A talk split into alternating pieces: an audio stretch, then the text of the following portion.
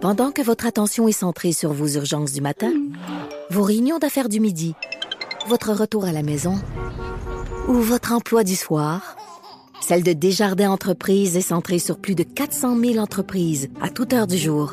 Grâce à notre connaissance des secteurs d'activité et à notre accompagnement spécialisé, nous aidons les entrepreneurs à relever chaque défi pour qu'ils puissent rester centrés sur ce qui compte, le développement de leur entreprise. C'est 23. Patrick Lagacé en accéléré, les meilleurs moments du Québec maintenant. Voici Patrick Lagacé. OK, je résume les faits. La semaine passée, euh, le président ukrainien, M. Zelensky, a été reçu à la Chambre des communes. Beau moment d'unité. Euh, les parlementaires, députés, sénateurs de tous les partis ont acclamé le président euh, ukrainien. Et dans la tribune, il y avait des invités d'honneur, comme par exemple un monsieur du nom de Yaroslav Hunka, 98 ans, présenté comme un héros canadien et ukrainien qui a été ovationné. Il était l'invité du président de la Chambre des communes, M. Anthony Rota, et il n'y avait eu aucune vérification de ses antécédents. Euh, M. Rota a présenté euh, ce citoyen, M. Unka, comme quelqu'un qui s'était euh, battu pour la liberté des Ukrainiens dans la Deuxième Guerre mondiale. Vérification faite quelques jours plus tard. Les parlementaires canadiens et le président Zelensky ont applaudi quelqu'un qui s'est battu avec les nazis. Gérard Deltel est député fédéral de Louis-Saint-Laurent pour le Parti conservateur. Monsieur Deltel, bonjour. Bonjour, M. Lagacé. Content de vous parler. Réciproque, dites-moi, est-ce que quelle lecture vous faites de cette euh, de cet incident-là, vous qui êtes un amateur de la Deuxième Guerre mondiale? Oui, ben en fait, dit comme ça, ça peut paraître un peu un peu guerrier, mais euh, amateur de l'histoire, bien entendu, c'est c'est terrible ce qui s'est passé. Sincèrement, c'est terrible. Vendredi, moi, je suis parti, j'étais tout content, heureux d'être content d'avoir vécu ce moment-là, et je reviens le dimanche soir au Parlement, littéralement la gueule à terre, parce que ça ça m'a complètement vidé à l'envers.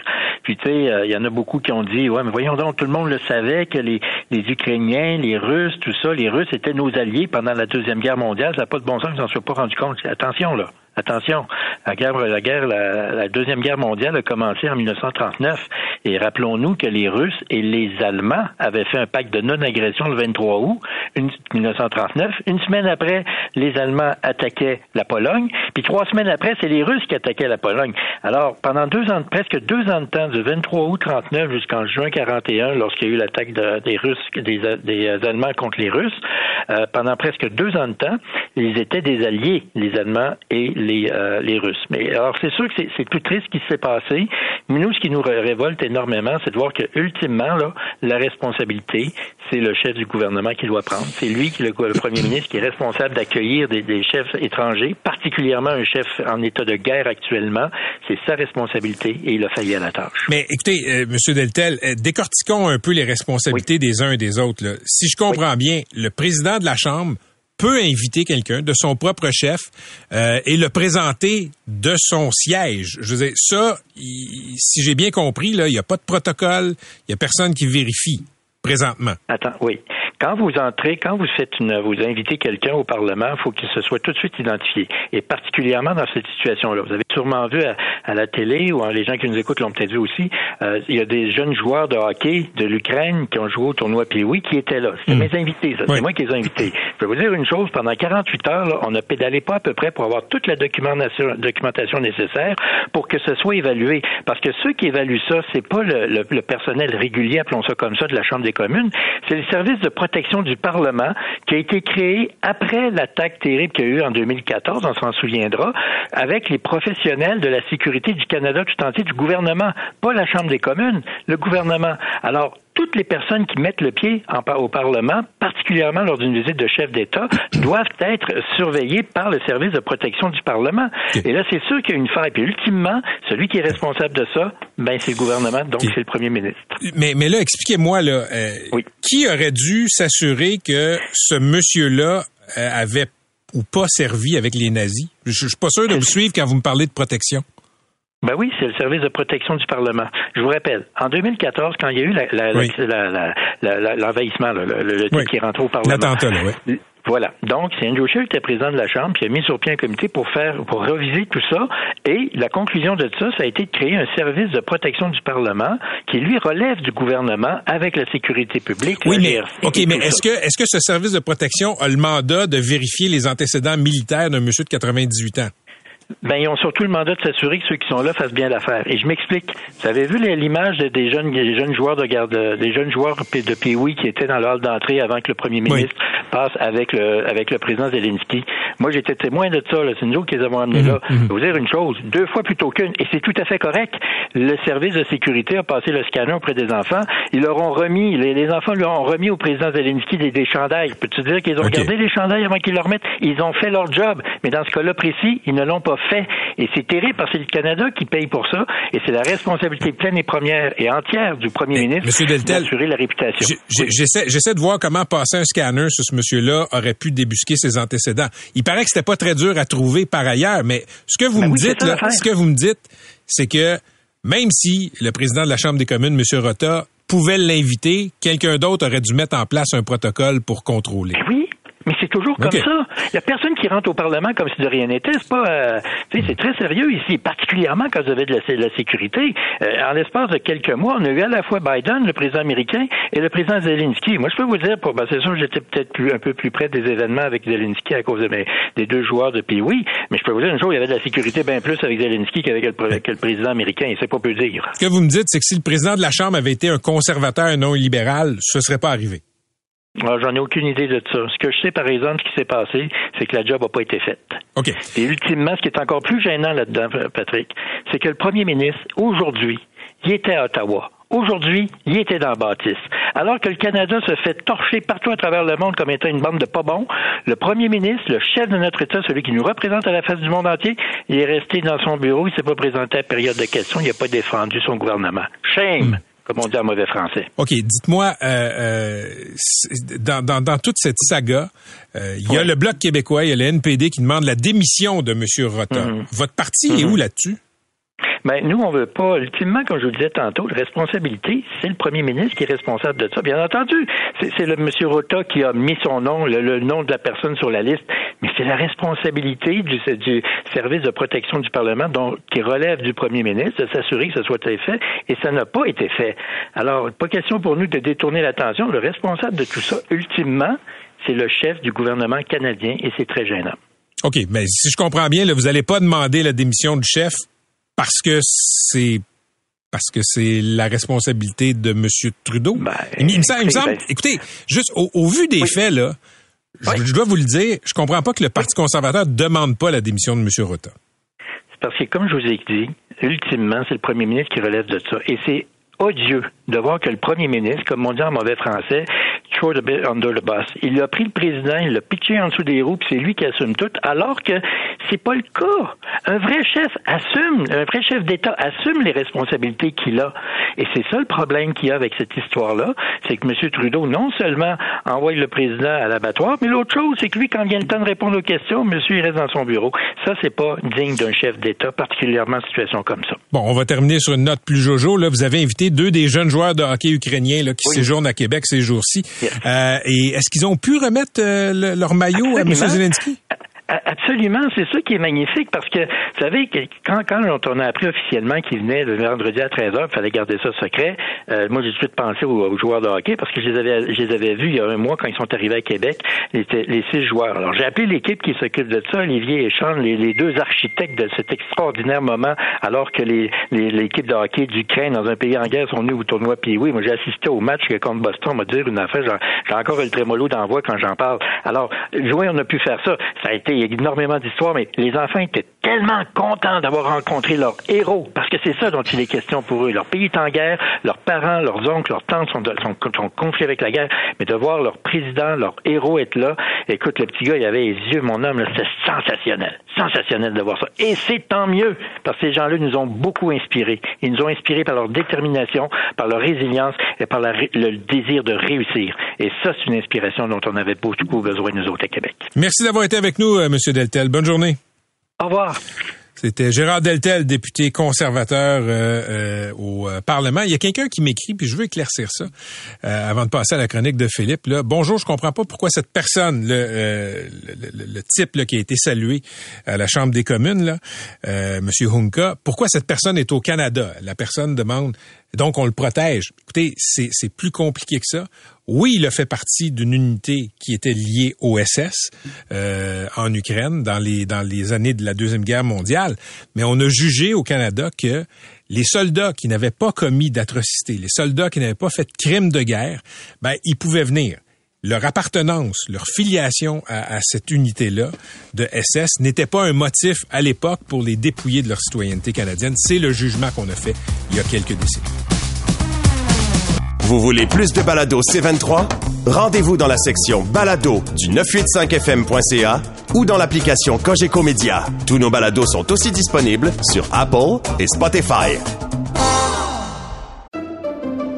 Pendant que votre attention est centrée sur cette voix qui vous parle ici ou encore là, tout près ici, très loin là-bas ou même très, très loin. Celle de Desjardins Entreprises est centrée sur plus de 400 000 entreprises partout autour de vous. Depuis plus de 120 ans, nos équipes dédiées accompagnent les entrepreneurs d'ici à chaque étape pour qu'ils puissent rester centrés sur ce qui compte, la croissance de leur entreprise.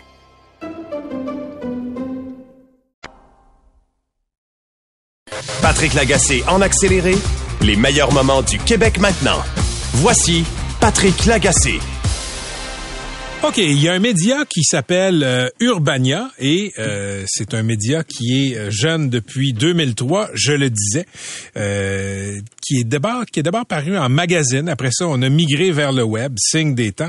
Toujours un média qui a été à l'avant-garde de plusieurs courants sociaux, parfois dans la provocation, mais souvent dans l'introspection aussi. Et on va en parler dans quelques instants. Philippe Lamar va être là. Là, pour l'instant, on va aussi on va parler d'inflation alimentaire. Vous le savez, la facture d'épicerie fait mal à beaucoup de gens. Euh, ça coûte de plus en plus cher faire de la bouffe et les gens courent les aubaines. Il y a une recrudescence d'intérêt pour les circulaires notamment. Mais à Saint-Jean-sur-Richelieu, il y a un commerce qui est hors norme, les escomptes Saint-Jean, où on peut économiser gros sur la facture de bouffe. Et on s'est demandé quel était le secret de cette épicerie après avoir lu dans le Journal de Montréal un compte rendu du modèle d'affaires qui a été inventé par Yves Dubé, les propriétaires du magasin Escompte Saint-Jean. Monsieur Dubé, bonjour. Bonjour, monsieur. Monsieur Dubé, d'abord, expliquez-nous, c'est quoi le concept de votre épicerie à Saint-Jean? Les escomptes Saint-Jean, euh, c'est des surplus d'épicerie, de, destinés pour les épiceries. Euh, un exemple, mettons, une compagnie va produire euh, X nombre de, boîtes pour, pour une compagnie. il reste des surplus, nous autres, on les achète. Ou souvent, il y a des produits frais aussi. Euh, des produits frais, c'est toujours des dates qui sont courtes, c'est pas éternel, on s'entend. Fait que des fois, mettons, la, compagnie veut avoir euh, tant de jours de date, il reste, mettons, deux jours de moins que la date prévue, fait qu'on les achète. Puis vous, vous êtes sûr de pouvoir les écouler? Euh, la demande est très, très, mais très forte. OK. Ça fait combien de temps que Escompte Saint-Jean est en opération, M. Dubé? Escompte Saint-Jean, ça existe, là, grosso modo, depuis 7-8 ans, mais moi, ça fait une vingtaine d'années que je fais ça que vous faites ça, quand vous dites que je fais ça, c'est que vous, allez voir les, fournisseurs des grandes épiceries, vous achetez ce qu'ils n'ont pas réussi à écouler, c'est ça? Oui, oui. autrefois, je, ne faisais pas de vente au détail, c'était juste pour euh, d'institutionnel que j'achetais. Le même modèle, mais format institutionnel. Ben, c'est qu'est-ce que ça veut dire, c'est institutionnel, M. Dubé? Euh, pour des garderies, des résidences, hmm. des restaurants, euh, des, gros formats, là. Pas, du, mettons, comme une canne de maïs, mais une canne de maïs en gallon à la place de l'avoir une petite canne. OK, donnez-nous Donnez-nous une, euh, une, idée là, de, des, des économies qu'on peut faire quand on va magasiner chez Escompte Saint-Jean. Qu'est-ce qui coûte quoi? Qu'est-ce qui coûte quoi? Bon, mettons, on prend les produits frais. Les produits frais, quand on achète des produits frais, on n'a pas euh, de, de, de, marge de, de, manœuvre tellement longue avec les dates. les, les, produits frais, grosso modo, là, c'est minimum 50% Minimum 50 dans, dans le canage, dans le canage, c'est 30, 40. C'est tout du cas par cas en passant. Mhm. C'est tout du cas par cas. Euh, chaque compagnie a des barèmes. Moi, j'ai mes barèmes. Mais euh, dans le frais, c'est minimum 50% Les légumes, c'est 30, 40, des fois 50% mais c'est pas en bas de 30% moins cher qu'ailleurs. Euh, dans, dans les produits secs, souvent, souvent, souvent, pour pas dire régulièrement, on est à moitié prix, mais il a jamais, c'est au minimum, c'est 35 de, de, de réduction du prix régulier. Vendez-vous de la viande? Euh, la viande fraîche, pas tant que ça. À l'occasion, pour gâter mes clients, j'ai du filet mignon. La semaine passée, on avait du filet de porc à 5,99 le kilo, que trouvez-en à ce prix-là. Euh, à l'occasion, j'en ai, mais euh, on, a beaucoup de viande, mais des, produits congelés dans la viande. OK. Le, commerce est ouvert à Saint-Jean depuis 2016. Là, depuis un an, un an et demi, là, on est vraiment dans une période d'inflation alimentaire. C'est vraiment sa conscience des gens. Qu'est-ce qui a changé dans le magasin? Qu'est-ce qui a changé de l'achalandage, la première des choses? C'est pas compliqué. Depuis l'ouverture, parce que ça fait trois fois à Saint-Jean qu'on déménage dans, les quatre dernières années pour agrandir, mais euh, depuis quatre ans, là, c'est pas compliqué. Où est-ce qu'on est rendu? On a près de, en tout cas, avec les entrepôts, on a à peu près 50 000 pieds carrés, mais je te dirais que ça a doublé depuis quatre ans. Là. Ça a doublé depuis quatre ans. Ah oui, ah oui, oui, oui, oui. Là, il y a un deuxième magasin qui est ouvert à Sherbrooke. Comment ça se passe là-bas? J'imagine qu'il euh, y a quasiment des files d'attente. Il y a des files d'attente. On a les, comme les trois ou quatre premiers jours, là, on a eu, je sais pas, je, je me souviens pas exactement, je vais pas t'induire en erreur, mais c'est comme 4000, 4500 personnes dans trois jours, là. C'était peurant. Qui magasine dans vos magasins? Monsieur, madame, tout le monde. Monsieur, madame, tout le monde. C'est le monde, c'est pas compliqué. Le monde, non, OK? Le monde, ils veulent économiser. Pourquoi payer plus cher quand t'es pas obligé? Mm-hmm. Moi, de tantôt, là, tantôt, là, il y a un monsieur qui était ici, là, il est sorti d'ici, le monsieur, il conduit une R8, là. C'est quoi, c'est une R8? Une R8, c'est un véhicule qui vaut euh, à Saint-Jean-Merci. C'est une belle véhicule. C'est une belle voiture, on va dire. OK. Si je regarde dans le stationnement, là, je suis dans, mon auto dans le stationnement, je regarde, là, il y a des assez belles voitures, merci, là. Assez pour me rendre jaloux. C'est tout le monde qui magasine. je comprends. C'est tout, le monde qui, c'est tout le monde qui magasine. Si tu as une chance de payer une pomme de salade à une pièce, pourquoi tu vas la payer deux? Oui, on n'a peut-être pas le même, le même décor que certaines belles bannières puis tout ça. Mais je veux dire, au, point qu'on est rendu, l'épicerie, ça coûte cher. Hein? Je ne sais pas si vous en faites l'épicerie, là, mais c'est rendu très, mais très dispendieux. Honnêtement, là, je suis très fier de mon concept. Puis je regarde, le, monde sont contents.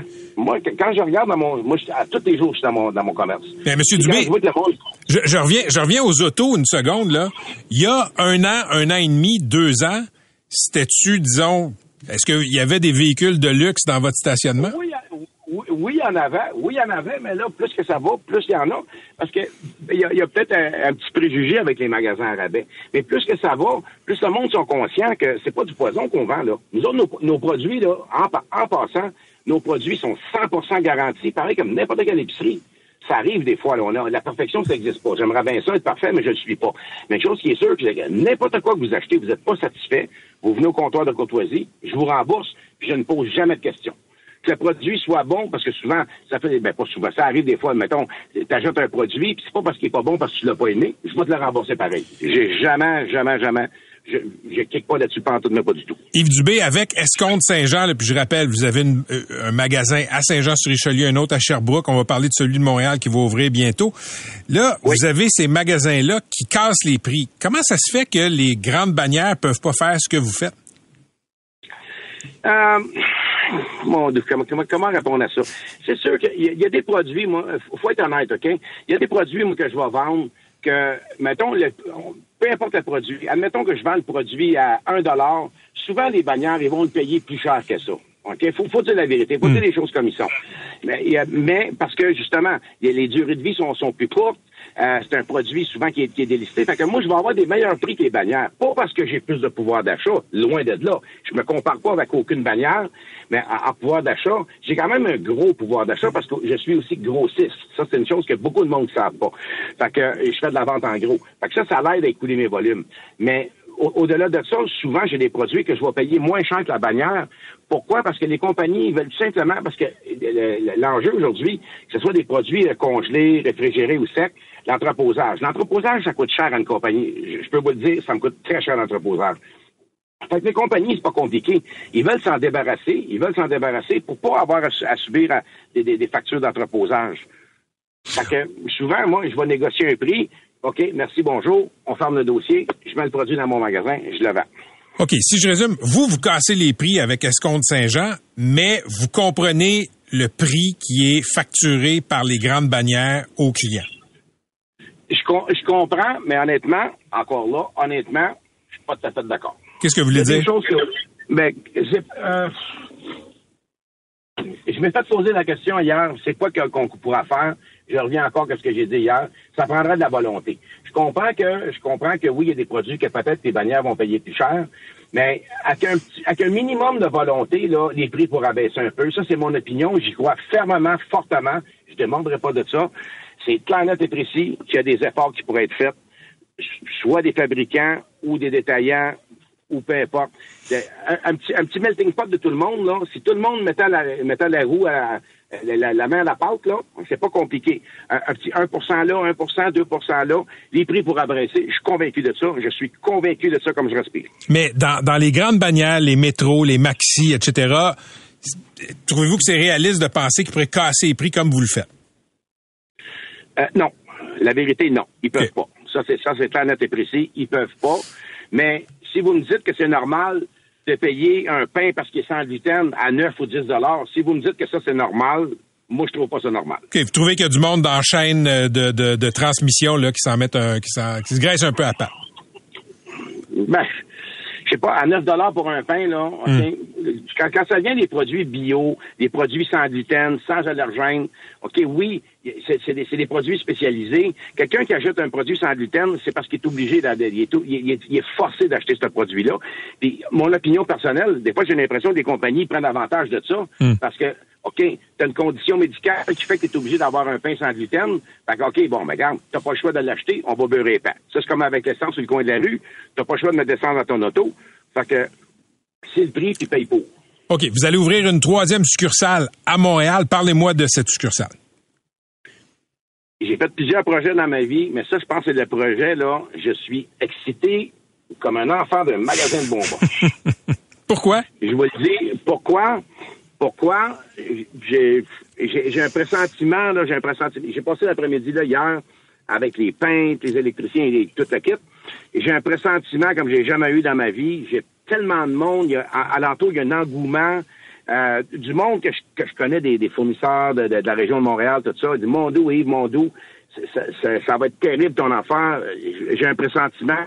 J'ai tellement hâte, là. J'ai tellement hâte, n'avez même pas idée. Ça ouvre quand? Fin octobre, début novembre. Où? Euh, 1855 O'Brien, à Ville-Saint-Laurent. C'est l'ancien, des anciens magasins Mourelatos. OK, OK, je vois. Puis euh, après ça, euh, vous êtes sur une lancée. Qu'est-ce qui vous empêche d'en ouvrir un quatrième, un cinquième, puis euh, un sixième? Euh, un petit peu le temps. le temps, ça va, ça va venir. Aussi une question, une question personnelle. J'avais été interviewé l'année dernière, puis la, question m'a été posée, c'est quoi qui t'empêche? La, la, réponse avait été bien simple. C'est le, le, manque de personnel, comme beaucoup d'entreprises d'ailleurs. Mais honnêtement, je, je, te dirais depuis un an, c'est pas tant problématique. Euh, je sais pas, je pense qu'il y a comme un engouement pour ce type de magasin-là. Le monde aime ça. Euh, mais moi, mes clients, ils me disent, encore là, c'est sans prétention, là, mais mes clients, ils me disent, hey, tes employés sont heureux, ils sont tout le temps de bonne humeur, euh, puis mes clients sont de bonne humeur, c'est comme, c'est plaisant de venir. Encore là, c'est sans prétention, mais les choses sont comme ils sont. Mais quand je vois mes clients sont contents, je vois mes employés sont contents, OK, oui, des fois comme patron, des fois, oui, c'est sûr, je grogne un peu, mais en règle générale, mon personnel, ils sont contents, et puis ils ont, ils ont compris que c'est pas un concept que il y a tous les coins de rue. Hmm. Il y a comme un engouement, il y a comme un engouement pour ça. J'ai comme un engouement. Quand on a ouvert à Sherbrooke, j'ai zéro problème de personnel. J'ai une file d'attente pour venir travailler. Puis je suis très fier, je suis très content, mais surtout très fier de ça. Bon, on va se mettre une note pour fin octobre. On va vous recontacter pour l'ouverture du magasin de Montréal dans Ville-Saint-Laurent. Bonne chance avec tout ça. Merci de nous avoir parlé, M. Dubé. ça va me faire plaisir. Puis attachez votre sucre. Je vais vous mettre des spéciaux d'ouverture là qui vont pour, pour, tous les magasins. Là, je vous réserve des petites surprises. On a hâte de voir ça. Merci, M. Dubé. Bon après-midi. Aussi. À la prochaine. Yves Dubé, propriétaire du magasin Escompte Saint-Jean. Il y a une bannière à euh, Saint-Jean-sur-Richelieu, une autre à Sherbrooke et une autre qui s'en vient à Montréal. Vous voulez plus de balado C23? Rendez-vous dans la section balado du 985fm.ca ou dans l'application Cogeco Média. Tous nos balados sont aussi disponibles sur Apple et Spotify. Pendant que votre attention est centrée sur vos urgences du matin, vos réunions d'affaires du midi, votre retour à la maison ou votre emploi du soir, Celle de Desjardins Entreprises est centrée sur plus de 400 000 entreprises à toute heure du jour. Grâce à notre connaissance des secteurs d'activité et à notre accompagnement spécialisé, nous aidons les entrepreneurs à relever chaque défi pour qu'ils puissent rester centrés sur ce qui compte, le développement de leur entreprise. Patrick Lagacé en accéléré, les meilleurs moments du Québec maintenant. Voici Patrick Lagacé. Bon, le Québec vient de se positionner sur le plan mondial de l'écosystème de fabrication de batteries. C'était déjà commencé. Euh, les gouvernements du Québec, de l'Ontario et le fédéral se positionnent là, des investissements. Vous avez sans doute vu ça depuis quelques mois, des milliards un peu partout. Aujourd'hui, c'est un autre investissement annoncé immense, 7 milliards de dollars des gouvernements du Québec et d'Ottawa pour faire venir ici au Québec l'entreprise suédoise Nordvolt qui qui fabrique des composantes de batteries pour les véhicules électriques. Avant de passer à mes deux euh, invités, Pierre Fitzgibbon et François-Philippe Champagne, on va écouter les premiers ministres Trudeau et, Legault en conférence de presse en début d'après-midi. L'usine de Northvolt va être un élément essentiel de notre chaîne d'approvisionnement de véhicules électriques. C'est un des plus grands investissements privés de l'histoire du Québec et c'est absolument transformateur. Ça va créer jusqu'à 3000 emplois bien payés à l'usine et des dizaines de milliers d'emplois indirects à travers le Québec et à travers le Canada. Là, un de mes grands bonheurs, c'est qu'on va les transformer ici, nos ressources naturelles. Donc, c'est ici qu'on va créer de la valeur, des jobs passionnants, des jobs payants. Donc, notre stratégie pour faire du Québec un leader de l'économie verte, ça fonctionne. De retour en studio, Pierre Fitzgibbon est ministre de l'Économie et de l'Énergie. François-Philippe Champagne est ministre fédéral de l'Innovation, des Sciences et de l'Industrie. sont tous les deux devant moi. Bienvenue euh, à l'émission, messieurs. Merci. On va, on va commencer avec euh, euh, Nordvolt. Moi, j'avais jamais entendu le hmm. nom de cette compagnie-là, ou presque avant. ça a filtré à la fin du mois d'août. Je vais commencer avec vous, Monsieur Champagne. C'est quoi Nordvolt? Ben d'abord, Nordvolt, c'est un géant de, des batteries. Je comprends que vous les connaissez peut-être pas, mais il faut savoir que les batteries, d'abord, ça a commencé principalement en Asie. Hein? Les grands fabricants en Chine, en Corée, un peu au Japon. Mais l'IRA a tout changé, hein? parce que maintenant, les grands constructeurs japonais, coréens, voire même européens, parce que Nordvolt fait partie de cette nouvelle génération de fabricants de batteries. Hein. Suédois, vous avez ACC aussi du côté de la France. Mais Nordvolt, moi je peux vous dire, parce que la première fois que j'ai rencontré Peter Carlson, le, grand PDG, ce qui m'a allumé, on s'est rencontré peut-être il y a deux ans, deux ans et demi, à quelques rues d'ici. on était à côté au Queen Elizabeth. Puis je lui ai dit, c'est quoi ta vision? Ben, dis-moi ma vision, M. Champagne, c'est de bâtir la batterie la plus verte au monde. Et c'est là qu'on a cliqué hmm. parce que j'ai dit, si c'est ça ta vision, alors là, on peut t'aider. Là, on peut travailler, Pierre et moi, pour la réaliser ensemble parce que euh, Nordvolt, ils ont des usines en Suède, ils ont des usines en Allemagne et c'est un... Vous savez, Nordvolt, c'est né d'une commande finalement. Volkswagen leur avait donné une commande de 14 milliards pour fournir des batteries en Europe. Alors, c'est comme ça qu'ils ont commencé. Puis évidemment, les deux copropriétaires ou cofondateurs, c'est deux anciens Tesla. Donc, des gens qui se connaissent dans le domaine des véhicules électriques. C'est comme ça qu'on a réussi à les amener. 70 juridictions, ils ont choisi le Québec. Je pense qu'aujourd'hui, c'est historique. Mais justement, M. Fitzgibbon, pourquoi est-ce que les Suédois, pourquoi est-ce que Nordvolt a choisi McMasterville pour son usine en Amérique du Nord? Le premier point, je pense qu'ils ont, euh, ils M. Carlson parlait ce matin de 70 locations géographiques qu'il avait analysées en Amérique du Nord. Les deux principales étaient la Californie et le Québec. Raison principale, un État vert, donc, clairement, de s'approvisionner en hydroélectricité est un avantage comparatif. Deuxièmement, le talent euh, disponible au Québec, considérant ce qu'on commençait à faire avec les cathodes, les anodes, tout ce qui se passe à Bécancourt. Et pour les terrains, ils ont vu quelques terrains, et celui-là avait un attrait parce qu'il est près d'un centre urbain important, évidemment, à Montréal. On parle de 3000 personnes, possiblement.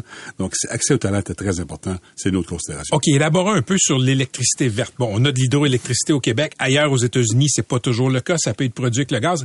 Qu'est-ce que ça change dans la vie de Nordvolt d'avoir de l'électricité verte? Ben écoutez, je pense qu'on va bientôt voir le fameux passeport batterie où on va pouvoir faire avec un code barre de la traçabilité, d'où vient le lithium, comment la mine procède. Alors, le Québec, on offre un avantage clair sur ça. Dans le cas de Nordvolt, l'approvisionnement à leur usine, excusez, va être 100% hydroélectrique. Pas de gaz naturel, pas de nucléaire, rien d'autre. Donc, pour eux autres, c'est l'avantage, parce qu'un jour, les clients vont vouloir payer pour ça. Moi, si je peux ajouter, M. Mm-hmm. Lagacé, ça change tout. Parce que la vision de Nordvolt, leur, tu sais, je reprends du départ, eux, ils voulaient faire la batterie la plus verte au monde. Alors, si vous comprenez cet élément-là, puis je vais vous donner un élément, par exemple, quand on a rencontré les gens de Mercedes, vous vous rappelez peut-être quand le chancelier allemand est venu, Mercedes a comme vision qu'en 2039, si vous achetez un véhicule Mercedes, ils vont vous donner un certificat qui a zéro carbone dans le véhicule. Si on pense qu'aller sur la Lune, c'est complexe, imaginez décarboner l'ensemble de tous les éléments qui vont dans un véhicule. Alors, quand M. Carlson fait un investissement de 7 milliards, c'est énorme. Lui, il se positionne dans l'avenir et il dit si je veux si je veux gagner dans, dans, l'économie du 21e siècle où les clients vont pas juste regarder un véhicule électrique mais ils veulent un véhicule vert, c'est là où le Québec gagne parce qu'on va faire de l'aluminium vert, on regarde à faire de l'acier vert, on va faire des batteries vertes, on fait des composantes vertes. C'est là qu'on est en train de bâtir avec Pierre tout cet écosystème-là qui fait si tu veux bâtir le véhicule le plus vert en Amérique du Nord, c'est sûr que ça se passe chez nous. OK, je comprends que ce sont des investissements publics, là. Euh, vraiment, euh, il y, a, y, a, un potentiel structurant qui est important. Parfait. Mais on va décortiquer, si vous permettez.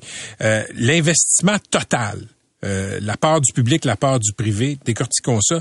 D'abord, l'argent fédéral, c'est combien? Alors, première partie, puis là, il faut, permettez-moi de décortiquer, il y a ce qu'on appelle la contribution pour, pour bâtir l'usine, si on se comprend. Tu sais, la, la partie physique là, que les gens peuvent voir. Donc ça, au niveau fédéral, on a 1,3 milliard, mais dans ce chiffre-là, il y a une partie qu'on investit en équité, c'est-à-dire qu'on investit dans la société mère, et il y a une partie qui est un prêt. D'autre part, il y a une partie qu'on appelle le crédit à la production. Alors, on dit, une fois que l'usine sera bâtie, si ils produisent des batteries comme on le pense, ils arrivent à en vendre et que le fameux IRA américain est toujours là, là, il y aura un crédit qui sera fourni. Puis là, on dit on va être jusqu'à 3,1 milliards Parce, fédéral. parce que vous copiez les mesures américaines Et d'investissement. ça, c'est fondamental parce que l'autre partie du montant de 3,1 milliards, il est très, très conditionnel parce que ça assume d'abord que l'usine est bâtie, qu'ils aient commencé à produire des batteries, qu'ils en aient vendu et que l'IRA ne soit pas réduit, annulé ou même modifié. Parce que nous, on est pari passou. Si demain matin, l'IRA dit on arrête demain, moi, je paye rien. S'ils disent c'est plus 35 US par kilowattheure, c'est 12, moi, je paye 12. Puis si jamais ils disent il y en a plus en tout, ben moi, j'arrête. OK. Fait au fédéral, c'est combien au total potentiel? 4,4. 4,4. OK. Au provincial? On a 1,4 pour l'aide à l'investissement. Et le 1,4 se divise, en fait, c'est 1,37 milliards. J'ai 436 millions de subventions pures, 367 millions de prêts au coût des fonds, donc euh, le coût que M. Girard emprunte au marché, et 567 millions d'équité dans la société mère. Donc, nous sommes actionnaires de la compagnie mère. Donc, on peut regarder ça puis présumer les taux de rendement sur l'équité. Après ça, 1,4, ce que M. Champagne explique, on a 1,5 milliard pour le fameux crédit RRA.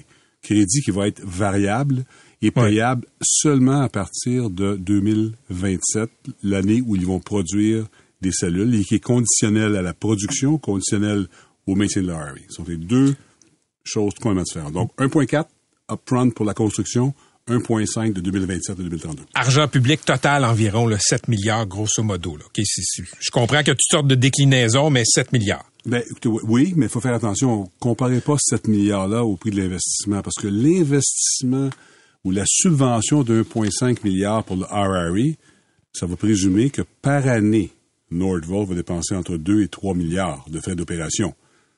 C'est ça, c'est ce que Et- ça, ça. Juste pour faire sur votre set, puis je, je veux pas Oui. vous interrompre, mais tu sais, nous, c'est 4.6 qui est la partie crédit à la production. Fait que si vous prenez le 4.6, juste pour que les gens qui nous écoutent à la maison ou dans l'auto comprennent, ça, tout ça, c'est très conditionnel. Ça, c'est si l'usine commence à temps, si la production est selon leur estimé, et s'il y a toujours l'IRA aux États-Unis qui est pas réduit ou qui est pas modifié? Là, vous allez expliquer IRA, puisque les gens m'écrivent pour me dire c'est quoi ça. Là, juste comprendre. Moi, je dis toujours, on n'est pas dans une île du Pacifique. Nous, on opère dans un marché continental qui est le marché nord-américain.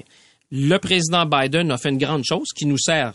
C'est pour ça que les gens viennent d'Amérique du Nord. Ils ont, ils ont développé ce qu'ils appellent l'Inflation Reduction Act. OK. Ça, c'est vraiment, j'allais dire, le projet de loi là, phare du président Biden. Je pense que c'est son plus gros leg, je pense, à l'Amérique. C'était de réindustrialiser l'Amérique du Nord Avec des investissements avec publics. des investissements. Avec nous, ce qu'on a dit, parce qu'on voulait pas une course vers les subventions, ce qu'on a dit, c'est qu'au lieu d'offrir un crédit d'impôt comme aux États-Unis, on a dit, nous, on va cibler deux ou trois compagnies avec qui on va faire des accords précis mais qui vont être un peu un miroir de ce qui, ce qui se fait aux États-Unis. OK.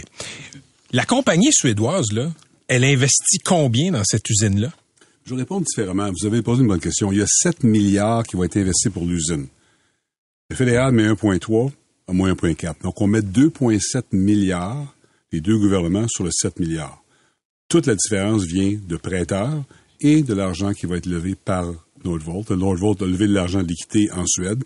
Ils vont investir au Québec. Il va y avoir d'autres prêteurs qui vont venir. Donc, Nordvolt va combler la différence entre 7 milliards et notre 2,7. Donc, ils mettent euh, 4 milliards quelques. Qui va être financé par de, des prêts. De leur argent qu'ils auront levé, fonds etc. fonds OK, parfait. Euh, le premier ministre Legault a fait une analogie très forte avec la baie James. Mm-hmm. En quoi c'est comparable avec la construction des grands barrages à la baie James, par exemple, ce qui a été annoncé aujourd'hui à McMasterville? Je pense que l'élément important, c'est que dans la stratégie de développement des fameuses zones d'innovation, c'en est une, ça, avec euh, Bécancour et la vallée de énergétique de Bécancour, Trois-Rivières, Shawinigan. Pour la première fois dans l'histoire du Québec, on prend nos ressources naturelles, principalement les minéraux critiques stratégiques, lithium, graphite, nickel, puis on les amène en aval jusqu'aux cellules. Ça, ça s'est jamais vu au Québec. Et ça, pour M. Legault, le 15 milliards qui est confirmé et le 15 à venir, puis moi je pense que ça va être plus que 15, on aura une filière qui va probablement être dans le beau de 30, peut-être 40 milliards quand on va regarder dans 2-3 ans. Ça, c'est majeur. C'est, c'est- c'est- non seulement c'est le plus gros, le plus, dans l'histoire du Québec, c'est le plus gros, mais c'est aussi structurant. Alors, M. Monsieur Legault référait à l'abbé James, je remerciais M. Bourassa qui avait eu la vision de l'époque de dire on met énormément d'argent dans le public, aujourd'hui on en bénéficie. Ça pourrait être la même chose avec cette filière-là. Autre question que j'ai, Monsieur, euh, Monsieur Champagne, puis on va retourner à la base. quand, vous, quand vous dites la classe politique, ce sont des investissements structurants. Qu'est-ce que ça veut dire? Ben moi, je veux dire, c'est une opportunité générationnelle. Moi, l'analogie, puis je suis allé voir les chiffres de la Bay James. hein. quand ça s'est fait, c'était autour de 20 milliards. C'est qu'on est en train de bâtir le Québec, euh, le Québec économique moderne. C'est-à-dire que si vous regardez l'économie mondiale aujourd'hui, vous avez une révolution, une transformation industrielle verte, puis vous avez une transformation digitale. Moi, quand je suis arrivé en poste, puis on s'est parlé, parce qu'il faut voir, là, le Québec a gagné gros aujourd'hui, parce qu'il y a 18 mois, là, on est ensemble, on est juste quatre ici dans le studio, là, je vous dirais, quand on a commencé, il y a personne qui parlait d'automobile et Québec. Là, le Québec vient de rentrer par la grande porte dans l'industrie automobile, puis on l'a consolidé. Moi, je vous dis souvent à la blague, quand les gens me parlent de Tokyo, puis à Séoul, puis en Allemagne, de Bécancourt, peut-être éventuellement de McMasterville, de Trois-Rivières, de Shawinigan, ça va bien nos affaires, parce que faut, faut être assez vieux pour se rappeler que la dernière fois qu'on parlait d'automobile, c'était la Camaro à Sainte-Thérèse, il y a des décennies. Mais ce qu'on a réussi à faire ensemble, en l'espace de, je vous dirais 12 à 18 mois, parce que Bloomberg, imaginez, disait récemment, le le Canada, c'est la deuxième juridiction au monde pour l'écosystème des batteries, derrière la Chine, devant les États-Unis. Donc, ce qu'on a bâti avec Pierre, puis avec M. Legault, puis M. Trudeau, c'était cette vision-là de dire, on va être les fournisseurs verts, j'allais dire, du secteur automobile du 21e siècle, et la batterie, ça représente à peu près 40 du véhicule. Alors là, on s'insère dans la chaîne stratégique parce que les usines de Ford et GM de Bécancourt vont servir les usines américaines. Donc, on vient de s'insérer pour les 50, 100 prochaines années dans l'industrie automobile. Puis ça, je pense, c'est l'aigle le plus important qu'on peut faire. Monsieur Champagne, vous en, va- vous en parlez avec certitude, comme si ça allait marcher. Monsieur Fitzgibbon, je me tourne vers vous. Vous êtes, vous avez été investisseur. Qu'est-ce qui pourrait pas marcher dans la filière batterie au Québec? Et aussi, incluons le, l'usine à McMasterville? Ben, première chose, je pense, il y a beaucoup de monde qui me pose la question aujourd'hui. Êtes-vous sûr que les batteries lithium-ion vont avoir du succès, vont être pérennes? Et je, réponds à ça que le risque technologique de la chimie des batteries peut changer. Qu'on trouve une autre technologie, que quelqu'un invente une autre techno. Par exemple, on parle beaucoup de la batterie LFP, où on met du phosphate à haute teneur. Bon, on a- au Québec, on a du phosphate, ça va bien, mais même si on n'avait pas. Donc, Nordvolt et les celluliers, quand ils investissent 7 milliards dans une usine, deviennent agnostiques à la chimie des batteries. Donc, moi, je suis pas préoccupé du tout par la composition moléculaire des batteries. Le risque qu'il pourrait avoir une monnaie, est-ce qu'il y aura d'autres sources d'électrification des transports que la batterie? Si oui, il y a un problème. Mais le, le payback de notre investissement au Québec, c'est 9 ans à partir du moment où on produit. Moi, je pense que dans 9 ans, on va avoir, dans 13 ans, parce que ça va prendre 4 ans à construire, on va avoir des batteries encore. OK, vous dites que le, le- le retour sur investissement, c'est 9 ans. Euh, le directeur parlementaire du budget, M. Champagne, pour ce qui est de l'usine de Volkswagen en Ontario, a trouvé que votre gouvernement, en disant qu'à 5 ans, ça allait se repayer, c'était beaucoup, beaucoup trop optimiste. Vous mettez vous des lunettes roses quand vous faites une annonce Ben, comme ça, non, quand mais moi, j'aime son rapport. Je l'aime. Mais il vous contredit. Non, parce qu'il dit, moi, je regarde 8,6% de l'investissiment, j'arrive à 20. Moi, je comprends. Si vous regardez 80, il vous manque à peu près 92% de l'investissement. Si vous prenez le reste, vous allez arriver avec un chiffre beaucoup plus court. Parce que dans son rapport, M. Lagacé, vous le lirez, c'est écrit en gros ça, il dit, je ne considère que 8,6% du total de l'investissement pour rendre ma conclusion. Et pourquoi on dit ça? Parce que nous, quand on a regardé avec euh, des instituts internationaux, Trillium par exemple, hmm. c'est qu'ils disent, quand vous avez une usine comme celle-là, les économistes vont s'entendre que vous avez un multiple, hein, tout l'écosystème autour. Il y en a qui disent que ça peut aller à 10. C'est quoi un multiple? Qu'est-ce que vous voulez dire ben, par Le multiple, c'est-à-dire qu'une fois que vous avez cet investissement-là, les retombées économiques, il y a un multiple. Si vous regardez... Tu investi un milliard, ben, il va avoir une... 10 milliards parce qu'il y a tout un écosystème qui se bâtit. Quand on regarde les usines de Volkswagen, par exemple, en Espagne, vous avez des multiples entre 5 et 10. Alors moi, ce que j'ai dit au directeur du parlementaire du budget, lui, il considère que c'est zéro. Bon, c'est peut-être pas 10, mais c'est pas zéro non plus. Alors, c'est pour ça que dans le rapport, puis lui-même l'admet, si vous le regardez, il dit, moi, je ne considère que 8,6% du total de l'investissement. J'arrive à ça. Mais nous, dans l'analyse qu'on a fait là, on dit, si vous prenez l'aide publique, on va reprendre notre argent comme Québécois, comme Canadiens d'ici à 5 à 9 ans. Puis ensuite de ça, on a un retour sur l'investissement pour les 50, 100 prochaines années. Après avoir créé aussi une grappe industrielle. Oui, parce qu'on dit c'est 1,6 milliard dans l'économie qui rentre par année. Alors, vous voyez que, tu sais, même en termes banquiers, vous regardez ça, vous allez chercher un prêt, vous leur payez en 9 ans, puis après ça, vous avez 50 ans de retour sur l'investissement. C'est là l'intérêt. 3000 jobs à Nordvolt à McMasterville. Euh, c'est euh, qui va travailler là? C'est quoi la formation de ces gens-là? Ben, beaucoup de formations techniques et on travaille étroitement. On a créé un comité interministériel. On travaille avec euh, le ministère de l'Emploi, euh, de l'Habitation et du Transport parce que, bon, les gens ne seront pas tous à McMasterville, hein, ils peuvent être à Montréal. On a un train qui part à Saint-Bruno à Montréal. Avec Geneviève, on va regarder, Guibault, on va regarder comment est-ce qu'on peut augmenter la cadence. Je pense que le bassin dans lequel la main-d'œuvre peut être euh, utilisée existe. Évidemment, il va y avoir une pression sur d'autres entreprises, mais on parle de haut salaire et je pense que avec M. Legault, notre objectif, c'est de rehausser le niveau de vie des Québécois. Alors, je pense que ces projets-là vont mettre la pression sur les autres, c'est vrai, mais je pense qu'on va augmenter le niveau de vie. Mais justement, parlons-en, parce que là, la crainte, c'est que les autres PME de l'écosystème se fassent piquer des employés. Qu'est-ce que vous répondez, puis je veux vous entendre les deux là-dessus, qu'est-ce que vous répondez aux entrepreneurs qui ont des PME, qui ont des employés, qui ont déjà de la misère à en trouver et à en retenir? Là, ils vont se dire, OK, il y a un géant suédois subventionné avec mes taxes qui va venir me piquer mes employés. Vous leur dites quoi? Ben, premièrement, je pense que c'est important de noter que la productivité, qui est un des problèmes du Québec, faut l'augmenter.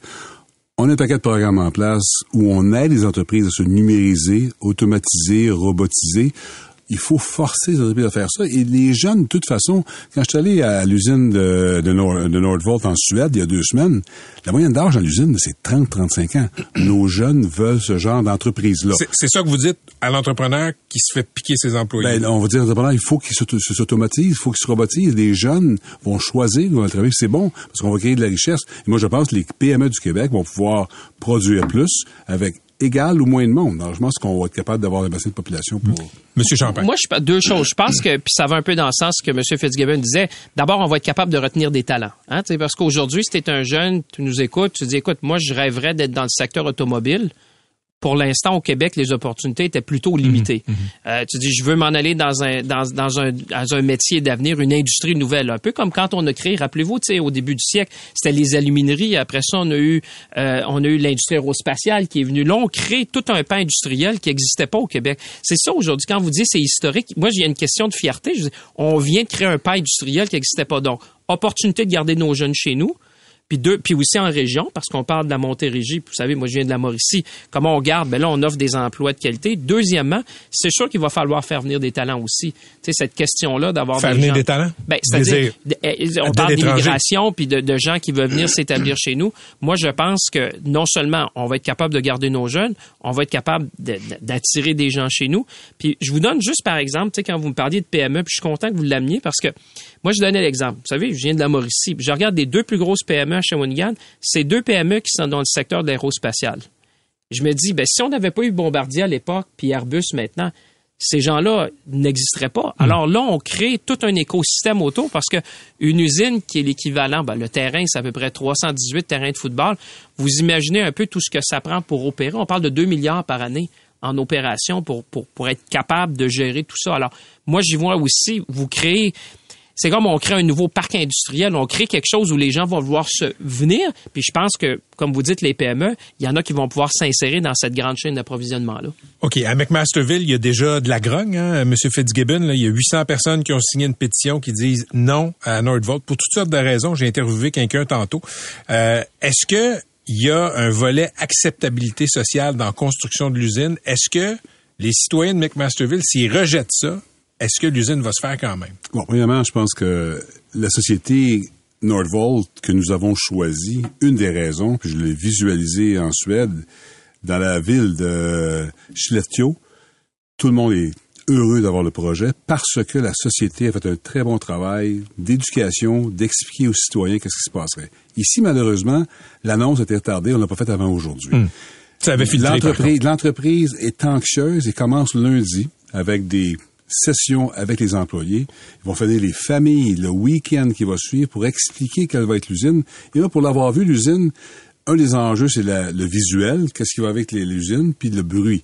Et je peux vous confirmer ce que j'ai vu en Suède. Si on fait la même chose ici avec Masterville, les deux maires, en passant, étaient avec moi. Pas en même temps, là. J'étais mhm. là en Suède ils sont impressionnés, les deux supporters. Donc, je pense qu'il y a un travail de communication parce qu'il faut adresser les enjeux, il faut parler aux citoyens.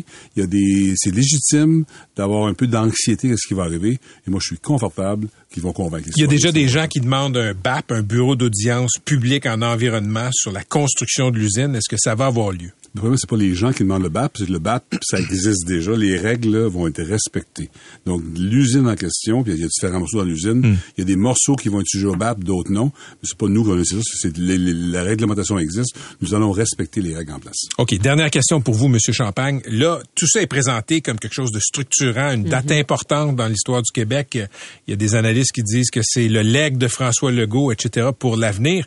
Si Donald Trump revient au, pouvoir, vous avez été ministre du Commerce international, mhm. et qui scrape toutes les aides publiques à ces, à ces virages verts, à ces filières batteries aux États-Unis, est-ce que tout, notre, toute notre filière batterie au Québec, au Canada, va s'écrouler? Ben non, au, contraire, que parce que nous, nos ententes, c'est que si le, le, fameux Inflation Reduction Act n'est plus, ben on n'a pas à payer ces sommes-là qui sont sur la partie du crédit à la production.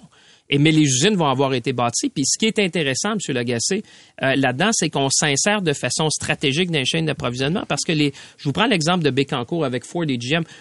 Quand vous parlez au PDG des deux sociétés, vous dites c'est parmi les usines les plus stratégiques parce qu'ils ne pourront pas produire des F-150 aux États-Unis sans l'usine de Bécancourt. Alors, on s'est inséré de façon stratégique dans, dans un marché nord-américain. Puis c'est ça que moi j'aime parce que c'est pas comme à l'époque de Sainte-Thérèse où on faisait de la Camaro. Vous arrêtez Bécancourt, ils produisent plus aux États-Unis. Alors voyez l'importance de ce qu'on a réalisé. Ben, écoutez, qui vivra verra. J'espère que vous avez tous les deux raison. Merci d'être venu nous voir en studio.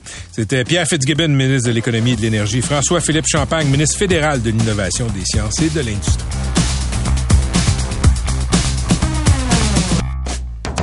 Vous avez aimé ce que vous avez entendu? Patrick Lagacé en accéléré est disponible sur Apple et Spotify. Abonnez-vous pour ne rien manquer. C23, c'est l'extension naturelle de votre station préférée. Sous forme de balado à écouter en tout temps, où que vous soyez, C23, c'est du contenu créé pour vous.